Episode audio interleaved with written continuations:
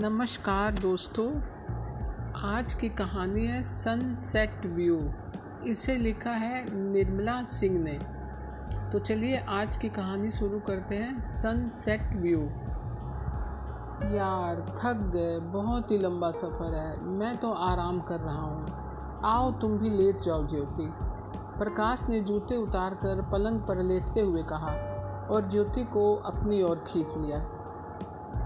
थकी थकी तो ज्योति भी थी, लेकिन उसका चंचल चित कमरे में बैठने के लिए राज़ी नहीं था। शोक और मदमाई दृष्टि से प्रकाश की ओर देख रही थी और छेड़छाड़ भी कर रही थी। क्यों? क्या अभी से कमरे में बैठना है? अरे, इतना सुंदर दर्शनीय स्थल, माउंट आबू है कि देखोगे तो मज़ा आ जाएगा। डार्लिंग, देखेंगे सब कुछ, देखेंगे। थोड़ी देर आराम कर लें और अपनी मैडम को प्यार कर लें। प्यार? उसके लिए रात काफ़ी है। क्यों? क्या दिन में टैक्स लगेगा? और रात भी अभी थोड़ी देर में होने वाली है। हाँ घूमने चलना है, पता है? प्राचीन ऋषियों, मुनियों की तपोभूमि प्राचीन संस्कृतियाँ तथा इतिहास के अनेक अध्यायों का संगम स्थल है। यह तुम्हें शायद पता नहीं। ये लंबे विशाल रेगिस्तानी क्षेत्र के दूसरी ओर दक्षिण पश्चिम में स्थित अरावली पर्वतमाला पर बसा अपने पारलौकिक सौंदर्य और प्राकृतिक मनोहारी छटा के कारण राजस्थान का अमरपुर कहलाता है। देखो ना, प्रहरी से लग रहे हैं ये ऊँचे ऊँचे पर्वत, और सबसे खूबसूरत है। नक्की झील तथा दूसरी ओर विश्वविख्यात संगमरमर के पत्थर से बना हुआ दिलवाड़ा जैन मंदिर। सच प्रकाश, स्वर्ग है माउंट आबू। अरे बस करो ज्योति, बस करो। क्या तुम गाइड हो या भूगोल शास्त्री नहीं नहीं, मैं तो यूँ ही बता रही थी। बस करो यार, हर जगह भूगोल, इतिहास नहीं समझाया जाता। यहाँ हम लोग हनीमून मनाने आए हैं। ज्योति का कसाव प्रकाश ने और अधिक कर लिया एक निश्चल झरने की हँसी। किसी कलाकार ने बनाए नए लिनोकट सी असाधारण सुंदरी ज्योति की देह गंध प्रकाश की देह गंध में समायोजित हो गई। बाहर लॉन मरकस आभा से प्रदीप हो रहा था। रंग बिरंगे फूलों पर सुनहरी धूप लरज रही थी। रंग बिरंगे फूल उचक उचक कर हवा के पालने से झूल रहे थे। एक महकता सुंदरता का मेला लॉन में लगा हुआ था और सौंदर्य शक्ति का अद्भुत मिलाप कमरे में हो रहा था। प्रेम सुगंध निष्कर्षण से कमरा महक उठा था। धीरे धीरे शांत सिंदूरी कमरे में छम छम करती उतर आई। ज्योति के मन मस्तिष्क में लहरें से उठ रही थी। इतनी सत्वरता से उसके सपने साकार हो जाएँगे। स्नेह, ताप से पिघली रोमांचित देह भाग्य के खेल से कप कप आने लगी। रति रमन से महका कमरा लगा उसे कह रहा है कि तुम इस सुंदर धनाढ़ पुरुष को धोखा क्यों दे रही हो? बता दो सब कुछ, अतीत। पता है, सत्य सात तालों में भी बंद नहीं हो पाता। वह कल्पना भी नहीं कर सकती थी कि उसे इतनी जल्दी स्वर्ग का सुख प्राप्त हो जाएगा। कहाँ वह एक साधारण मध्य वर्ग परिवार की निर्भीक आम सारिका, कहाँ वह उच्च धनाढ़ सुंदर सुशिक्षित पुरुष। और प्रेम की सरिता में बहती ज्योति के मुँह से निकल पड़ा। प्रकाश मैं कल्पना भी नहीं कर सकती कि तुम मुझ जैसी एक साधारण कलर को अपनी पत्नी का रूप दे दोगे। चुप हो जाओ ज्योति, तुम एक साधारण युवती नहीं, एक क्लर्क नहीं। अब मेरे दिल की धड़कन हो। सागर को क्या पता कि उसमें कितने मोती हैं? चाँद को क्या पता वह कितना सुंदर है? तुम कच्ची मिट्टी की सौंधी सुगंध हो। पके हुए मिट्टी के बर्तन की नहीं। तुम केवल मेरे लिए ही बनी हो। बस करो प्रकाश, बस करो। इतनी प्रशंसा, इतनी चाटुकारिता अलगाव का कारण बन जाती है। अच्छा खाना खाने बाहर चलोगे या कमरे में ही मंगा लोगे? अरे नहीं यार, अब बाहर कहीं नहीं जाना है। कल सुबह से घूमेंगे। खाना तो रात को कमरे में ही चाय की तरह घंटी बजाकर मंगा लेंगे। ज्योति ने गुलाबी कलर की सिल्क की नाइटी और प्रकाश ने आसमानी रंग का नाइट सूट पहन लिया। घंटी बजते ही डिनर कमरे में आ गया। खिड़की से शीतल सुगंधित पवन के झोंके बार बार ज्योति के बालों से, उसके वस्त्रों से छेड़छाड़ कर रहे थे। चारों चंचल चांदनी दोनों की देहों पर थिरक रही थी। कमरे में ही रखी छोटी सी मेज पर थाली रख ली गई और दोनों आमने सामने बैठकर खाने में जुट गए। बचपन जवानी खट्टी मीठी यादें बातों के रूप में दोनों के मुँह से निकल रही थी। सराना का स्याह चित्र ज्योति ने स्वर्ण कर लिया, लेकिन बीच बीच में वह विस्मृत सी हो जाती। ऐसे खो जाती जैसे तैरता व्यक्ति कुछ पल के लिए जल में गोता लगा देता है। पता ही नहीं चला बातें करते करते दोनों वेल ब्रिज की भांति एक दूसरे से लिपटे हुए नींद की आगोश में चले गए। सुनहरी सुबह के सतरंगी किरणों के स्पर्श और पक्षियों की मृदल चलचहाट ने दोनों की आँखें खोली। शाम को घूमने ना जाकर आराम करने के कारण अब सुबह को ज्योति और प्रकाश अपने को ताज़ा महसूस कर रहे थे। बेड टी पी कर दोनों जल्दी ही तैयार हो गए। नाश्ते में ब्रेड, आमलेट, दूध लेकर सिंह ही दोनों नक्की झील पहुँच गए। प्रत्युष की स्वर्णिम किरणों के स्पर्श से लहराता, मचलता झील का जल चारू चंचल यौवन सा लग रहा था। सुंदर युगल कोपोल से ज्योति और प्रकाश झील के किनारे बैठे। उसकी सुंदरता का सिंहावलोकन कर रहे थे। ज्योति निर्वाक निशब्द बैठी बैठी कभी झील, कभी इधर उधर घूमते यात्रीगण, कभी प्रकाश तो कभी लहरों का आलिंगन करके तट को निहारती रही थी। इसी बीच प्रकाश ने उससे कई बार बोटिंग को पूछा, लेकिन वह स्वयं में मग्न थी। तभी प्रकाश ने उसे झकझोरते हुए कहा, अरे, कहाँ खो गई, मैडम? हम कब से कह रहे हैं, बोटिंग करनी है या नहीं? लेकिन आप तो टस से मसी नहीं हो रही। बार बार ज्योति के मस्तिष्क में स्याह अतीत का चित्र घूमने सा लगता और वह विचलित हो जाती। जैसे चंचल हवा के झोंके जल तल को एक रूप रहने ही नहीं देते रहे हो। बार बार उद्धाम तरंगे उत्पन्न हो रही हो। लेकिन फिर भी मन को वश में करके बोली, जी, मुझे तो बोटिंग से भय लगता है, लेकिन आपकी इच्छा है तो चले चलेंगे। उन्मुक्त हँसी प्रकाश के अधरों से फूट पड़ी। ये जी जी क्या लगा रखी है? अरे सीधे सीधे प्रकाश कहो तुम्हें हो क्या गया है? बार बार मुँह लटका लेती हो। कल से अब तक सौ बार चेहरे के भाव बदलते देखे हैं। हम दोनों पति पत्नी हैं हनीमून पर आए हैं। औपचारिकता की कोई ज़रूरत नहीं। हाँ ठीक कह रहे हो तुम। मुझे स्वयं ही पता नहीं, मुझे ऐसा क्यों हो जाता है? कुछ ही पलों में बोटिंग के टिकट मूंगफली, पॉपकॉर्न के पैकेट गुनगुनाता हुआ प्रकाश ले आया और चंचल मदमाती लहरों का सीना चीरती हुई उनकी वोट चलने लगी। प्रेम में दोनों दीवाने थे, विहल थे, ज्योति मोह के वसीभूत थी। प्रकाश के सुंदर और गुणों पर, यौवन में हनीमून में प्रेम की फैली बाहों का आकर्षण किस पर न हुआ। ऐसा हृदय कहाँ है जिसे रूप और प्रेम न जीत सके? ज्योति दुविधा में पड़ी हुई थी। उसका हृदय कचोट रहा था। मेरी वास्तविकता से ये परिचित होंगे तब मुँह फेर लेंगे। अमृत विष हो जाएगा, बसंत पतझड़ हो जाएगा। यह कितने ही चरित्र हों, उच्च विचारों के हों, परंतु मेरी असलियत घृणा उत्पन्न अवश्य करेगी। मगर वास्तविकता अभिव्यक्त करने का साहस वह बोटिंग करते समय भी नहीं जुटा पा रही थी। पति से अज्ञान, अनजान दशा में प्रणय पास में कसे रहना, उसे नीच पाप कर्म लगता था। यह कपट है, छल है, घुटता है, जो प्रेम आचरण से सर्वदा निषिद्ध है। प्रेम विश्वास के धरातल पर टिकता है, धोखे और छल पर पंच पर नहीं। इस संकट में पड़े वह सत्य अभिव्यक्त करे या ना करे, ये निर्णय नहीं ले पा रही थी। उसके मन की दशा चेहरे से बीच बीच में झलक पड़ती।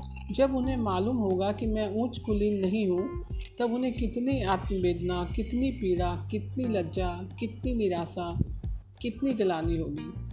यह सोचकर ज्योति कांपने लगी। यह यह क्या हो गया? तुम खाते खाते फिर मौन हो गई और काँप सी रही हो। नहीं नहीं, कुछ भी तो नहीं। वैसे ही हवा के ठंडे झोंके तन को रोमांचित कर गए। लो लो, शाल ओढ़ लेती हूँ। हँसी छिठोली गप्पे, चूहलबाजी, कस्मे वादे, मूंगफली पॉपगन खाते खाते दोनों झील के मध्य में स्थित जलपान गृह में नाश्ता करने चले गए।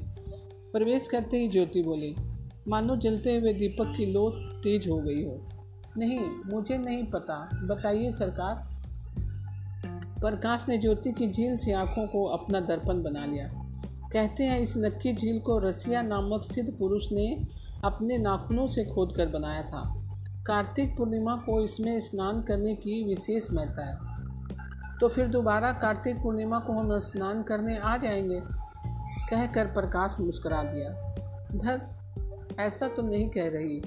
और हाथों में हाथ ले एक दृष्टि एक चाल में दोनों जलपान गृह में बैठ गए। खाना, पीना, हंसना, मुस्कुराना, गप्पे मारना चलता रहा। यहाँ तक कि नक्की झील के बाद गांधी वाटिका, रघुनाथ जी का मंदिर, rod rock, one rock, village walk, Vivekananda उद्यान, शंकर मठ, पालनपुर पॉइंट, सभी कुछ घूम लिया। थकान और विश्राम करने की चाहत दोनों में जागृत हो गई। सुनो जी, पहाड़ी अलकनंदा सी कल कल करती ज्योति बोली। सुनाइए जी, प्रकाश ने मुस्कुराते हुए कहा, अब बहुत थक गई हूँ, कहीं खाना खाकर होटल में चलकर आराम करेंगे। शाम को हनीमून पॉइंट और सूर्यास्त दर्शन स्थल देख लेंगे। ओके, चलते हैं। चलते चलते ज्योति को पता नहीं क्या सूझी कि प्रकाश के कपोलों पर मृदुल चुंबन अंकित कर दिया। अरे अरे, यह क्या कर रही हो? कोई देख लेगा तो क्या कहेगा?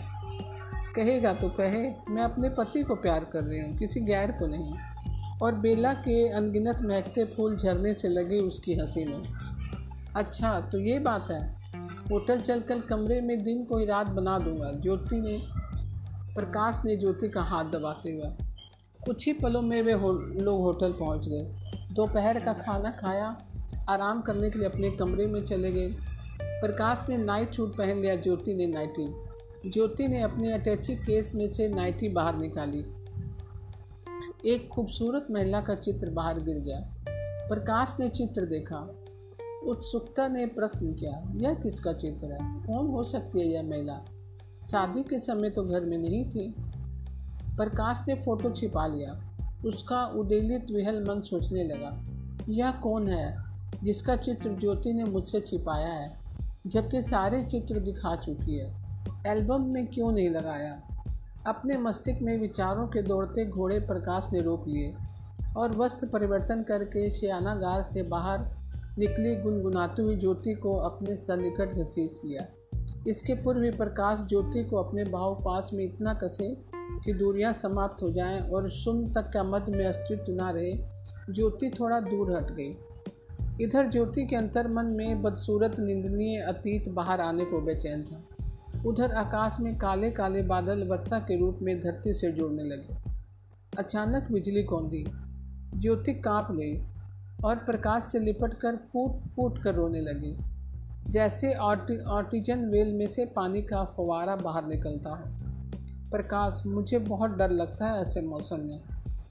अरे यार, इतना बढ़िया रंगीला रोमांटिक मौसम है और तुम्हें डर लग रहा है। बोलो क्या बात है? जाओ, सो जाओ। प्रकाश की उंगलियाँ ज्योति की देह से फिसलती हुई बालों में फिरने लगी। कोमल रास रंग में स्पर्श ने ज्योति को बाहर से अंदर तक रोमांचित कर दिया। वह इस ताप में पिघलने लगी और वह भी वृक्ष से लिपटी हरी बेल की तरह प्रकाश के साथ ही निंद्रालीन हो गई। साँझ ढले जब आँख खुली, तब नीला आकाश बिल्कुल साफ़ सुथरा, धुला पुछा हो गया था। टिमटिम तारे आँख में चोनी से खेल रहे थे। प्रकाश हाथ में बंधी हुई घड़ी को देखकर चौंक गया। ओह ओह माय गॉड, मैं तो मुर्दों से शर्त लगाकर सो गया। हनीमून पॉइंट और सनसेट व्यू देखने जाना था। मुस्कुराती हुई ज्योति बोली हाँ हाँ मुझे पता है, जाना था। एक बात तुम्हें बताऊँ, यह स्थान अपने आप में अद्वित है, जहाँ से अस्त होते सूर्य के चिर स्मरणीय दर्शन संभव है। गाइड साहब, ये मुझे भी पता है। मैडम, लगता है आप भी सो गई थी। वह तो थक कर सोना ही था। खैर, चलो, अब फ्रेश होकर घूमने चलेंगे ज्योति को बंधन मुक्त करते हुए प्रकाश बोला हाँ हाँ चाय मंगवाते हैं? फिर चाय पीकर घूमने चलेंगे चाय आ गई। प्रकाश ने पहले ज्योति को चाय पिलाई, एक घूट फिर वही स्वयं पी ली। यह क्या? अरे डार्लिंग, तुम्हारी जूठी चाय ज़्यादा मीठी हो गई है, क्योंकि तुम बहुत मीठी हो। बस बस करो ना। हम तो हनीमून पर आए हैं, मौज मस्ती करने, रास रंग करने, खाने पीने, घूमने फिरने। वह तो सब ठीक है प्रकाश, लेकिन, यह लेकिन कहाँ से आ गया हमारे बीच में? ज्योति की रंगीली आँखें राख सी हो गई। चेहरे पर एकाएक खिले फूल मुरझाने से लगे। अवरुद्ध कंठ से बोली, प्रकाश, जो तुम देख रहे हो वह मैं नहीं हूँ। दरअसल मैं शर्मा जी की बेटी नहीं हूँ। तो फिर किसकी बेटी हो? मैं मैं कपकपाती आवाज़ ज्योति के मुँह से निकल रही थी। प्रकाश ज्योति के सिर पर हाथ फेरते हुए बोले हाँ हाँ सच बताओ क्या बात है? शर्मा जी की बेटी नहीं हो तो फिर किसकी बेटी हो? प्रकाश को लगा कि वह एक ऐसी चट्टान पर खड़ा है, जो धड़धड़ा कर कुछ ही पलों में हज़ारों फीट गहरी खाई में गिर जाएगी। लेकिन बुद्धि संयम ने प्रकाश को संतुलित कर दिया हाँ हाँ तुम सब कुछ साफ़ साफ़ बताओ। प्रकाश पाप सदैव पाप है, चाहे वह किसी भी आवरण में मंडित हो। मेरे सत्य के स्वर्ण का बड़ा घातक परिणाम हो सकता है। इसलिए मैं सब कुछ बता देना चाहती हूँ। गीले नयन, बोली में थरथराहट, चेहरे पर अशांति, अस्थिरता के चिन्ह लिए अविचल सी ज्योति बोली। शर्मा जी मुझे बहुत प्यार करते हैं। उन्होंने मुझे पाला पोसा है। गीता माँ ने दूध सहकर छाँव दी है। भूखा रहकर मेरी उधर छुजा पूर्ति की है। मुझे अंकुर से उन दोनों ने पौधा बनाया है, लेकिन जन्म देने वाले नहीं हैं। धीरे धीरे करके नैनों में मेघ वर्षा की बूंदों से टपकने लगे। प्रकाश, जैसी मैं बाहर हूँ, वैसी अंदर नहीं हूँ, लेकिन मैं एक रूपता चाहती हूँ। अपनी वाणी को आंतरिक भावों का दर्पण बनाना चाहती हूँ, लेकिन सत्य जानकर मुझे त्याग तो नहीं दोगे। नहीं नहीं, तुम्हें आज की तरह मैं भविष्य में भी प्यार करूँगा। ये कसम खाता हूँ। हमारे प्यार में अतीत काला हो या सफ़ेद, दीवार नहीं बनेगा। यह मैं तुमसे वादा करता हूँ। प्रकाश तुम सराहना जाने को कहते थे ना? और मैं बचती थी, क्योंकि सराना में ही मेरी ज़िंदगी की काली तस्वीर जुड़ी हुई है। यह उस समय की बात है, जब सराना ही नहीं, पूरे देश में सांप्रदायिकता की आग में धू धू करके जल रहा था। दोनों एक दूसरे के जान के दुश्मन थे। भारत में मुसलमान तो पाकिस्तान में हिंदू। गाजर मूली की तरह काटे जा रहे थे। हत्यारों की नृशंस हत्याओं की होड़ लगी थी। स्त्रियों बालिकाओं की इज़्ज़त आबरू सरे बाज़ार लूटी जा रही थी। सुनते हैं धरती आग बरसा रही थी। आसमान धुआँ उगल रहा था। जगह जगह इंसानियत की लाशें बिछी पड़ी थी और प्रेम, भाईचारा, विश्वास आखिरी साँसें ले रहे थे। प्रकाश वैसे तो वह शरद पूर्णिमा की रात थी, लेकिन कर्मों से, अमावस से भी काली। एक एक करके मानो हज़ारों तारे विलुप्त से हो गए। धरती कदम के गहरे अंधेरे से और आकाश चिंताओं के धुएँ से ढक गया था।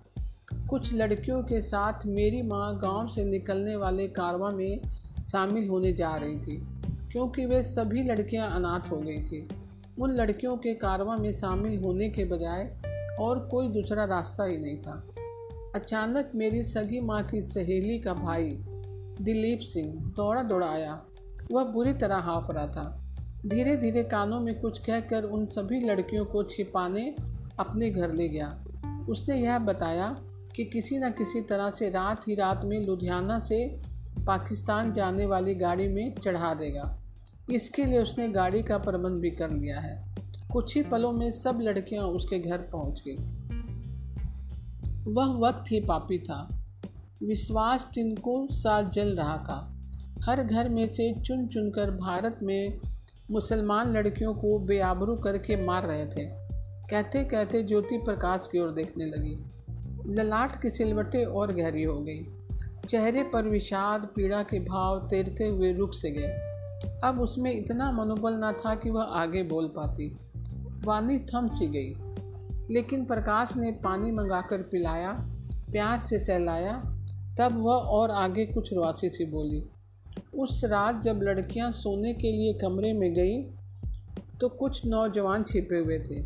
एकाएक लड़कियों पर टूट पड़े। दिलीप सिंह को कुछ ने बाहर के कमरे में कैद कर दिया और उसकी माँ बहन के तो हाथ पाँव बाँध कर ऊपर छत वाले कमरे में बंद कर दिया। कुछ लड़कियाँ मार दी गई। कुछ भाग कर सराना के बड़े कुएँ में कूद गई। कहते हैं, हज़ारों की संख्या में औरतें और लड़कियाँ कूदी थी। अपनी असमत लुटाने से तो उन्होंने जान देना बेहतर समझा था। आधी रात तक वह शियाना तांडव होता रहा। बेचारी मेरी माँ सलमा जो चारपाई के नीचे छिपी थी, एक गुंडे ने खींच कर बेजित बेजित किया और उसने रसोई वाले चाकू से उसकी जान ले ली। फिर भगदड़ मच गई। पेड़ से बंधा दिलीप सिंह चिल्लाता रहा, चीखता रहा। गूँगी दीवारें अपाहिज आसमान कुछ न कर सका। उस गुंडे का खून करके मेरी माँ में साहस, शक्ति और बुद्धिमत्ता जागृत हो गई। कुछ ही समय में गुंडे भाग गए। खून से लथपथ मेरी माँ ने किसी तरह दिलीप सिंह को पेड़ से खोला और वह बेहोश हो गई। सुबह होते ही दिलीप सिंह ने खिड़की से नीचे झाँक कर देखा। लड़कियों की लाशें बिछी पड़ी थी। वे काँप गए, घबरा गए। समझ में नहीं आया कि क्या करें। खैर, किसी न किसी तरह उन्होंने मेरी माँ को उठाया, प्यार किया, हिम्मत बनाई। वैसे कहते हैं कि मेरी माँ बहुत सुंदर, तेजस्विनी और कुशाग्र बुद्धि महिला थी। वह कई महीने दिलीप सिंह के साथ रही। उन्हें छिपा कर घर में रखा गया। कभी रजाई गद्दों के नीचे, कभी स्टोर में तो कभी अलमारी के पीछे तो कभी ड्रम में। कई बार धर्म के ठेकेदारों ने दिलीप सिंह के घर पर छापा मारा, लेकिन मेरी माँ बच गई। दिलीप सिंह मेरी माँ के पति बन गए, क्योंकि वह मेरी माँ की औलाद को नाजायज नहीं कहलवाना चाहते थे। अतः उन्होंने चुपचाप गुरु ग्रंथ साहब के फेरे पढ़वा कर मेरी माँ को सुहागिन का रूप दे दिया। उस समय अस्पताल जाना भी खतरे से खेलना था, क्योंकि जगह जगह धर्मों की सभाएँ होती थी, भाषण होते थे, जुलूस निकाले जाते थे तकरीरें होती थी और बेवजह बेकसूर दूसरे धर्मों के लोगों को मौत की नींद सुलाने की योजनाएँ बनाई जाती थी। नेक और शरीफ बंदे तो घरों में छिपे रजाइयों और चादरों में मुँह ढके साँसें रोके चुपचाप पड़े रहते। ऐसे देवता इंसानों को अधर्मी और गद्दारों के नाम से अलंकृत किया जाता। अफवाहों के पंख लगे थे, वह रुई फोहों की तरह उड़ रही थी। पूरे सराना में अफवाह फैल गई कि दिलीप सिंह ने एक मुसलमानी को बच्चा हुआ है और उसने शादी करके उसे छिपा रखा है। ऐसे ही एक भयानक रात कुछ हैवान दिलीप सिंह के दरवाजे पर शोर मचा रहे थे। उसे पीट रहे थे। दिलीप सिंह मुसलमानी को बाहर निकालो, नहीं तो तुम्हारी माँ बहन को नहीं छोड़ेंगे। इससे पहले कि वह आगे बढ़ते, मेरी माँ पीछे के दरवाजे से भागकर सराना में उसी बड़े कुएँ में कूद गई और या अल्लाह कहकर मौत को गले लगा ली। तो फिर दिलीप सिंह का क्या हुआ? आश्चर्य में डूबा हुआ, सहमा हुआ प्रकाश बोला होना क्या था? उन गुंडों के हाथों दिलीप सिंह भी मारा गया। हाँ उन्होंने मुझे अपने मित्र शर्मा जी को पहले ही गोद दे रखा था। उन्होंने दिलीप सिंह को क्यों मारा? क्योंकि उनके मतानुसार वे पापी थे, जुर्मी थे, मुसलमानी से शादी करके। हाय हाय, यह तो बहुत बुरा हुआ ज्योति। तुम्हारे दिल में इतने गहरे जख्म हैं। तुम इतनी पीड़ा, इतना काढ़ा पी रही हो। वाकई में तुम एक देवी हो, जो तुमने सब कुछ सच बता दिया, कुछ भी नहीं छिपाया। चाहे मैं कैसा बर्ताव करूँ, यह भी नहीं सोचा तुमने जो यह भी नहीं सोचा तुमने ज्योति। प्रकाश की गहरी नीली आँखों में से भी वेदना पिघलने लगी। ज्योति गिरा हुआ चित्र खोज रही थी। प्रकाश ने उसे चित्र दे दिया। ज्योति ने उसे झपट लिया। कभी माथे से, कभी सीने से लगाया। अस्फुट स्वरों में बोली, सच प्रकाश, यही है मेरी असली माँ, जिन्होंने मुझे जन्म दिया था और जो सराना के कुएँ में कूद पड़ी थी। अच्छा तभी तुम सराना नहीं जाना चाहती थी, लेकिन तुम अतीत भूल जाओ। और ज्योति को आलिंगन में कसते हुए उसके अश्रु पहुँच कर प्रकाश बोला सराना नहीं तो फिर सनसेट व्यू देखने तो चलोगी?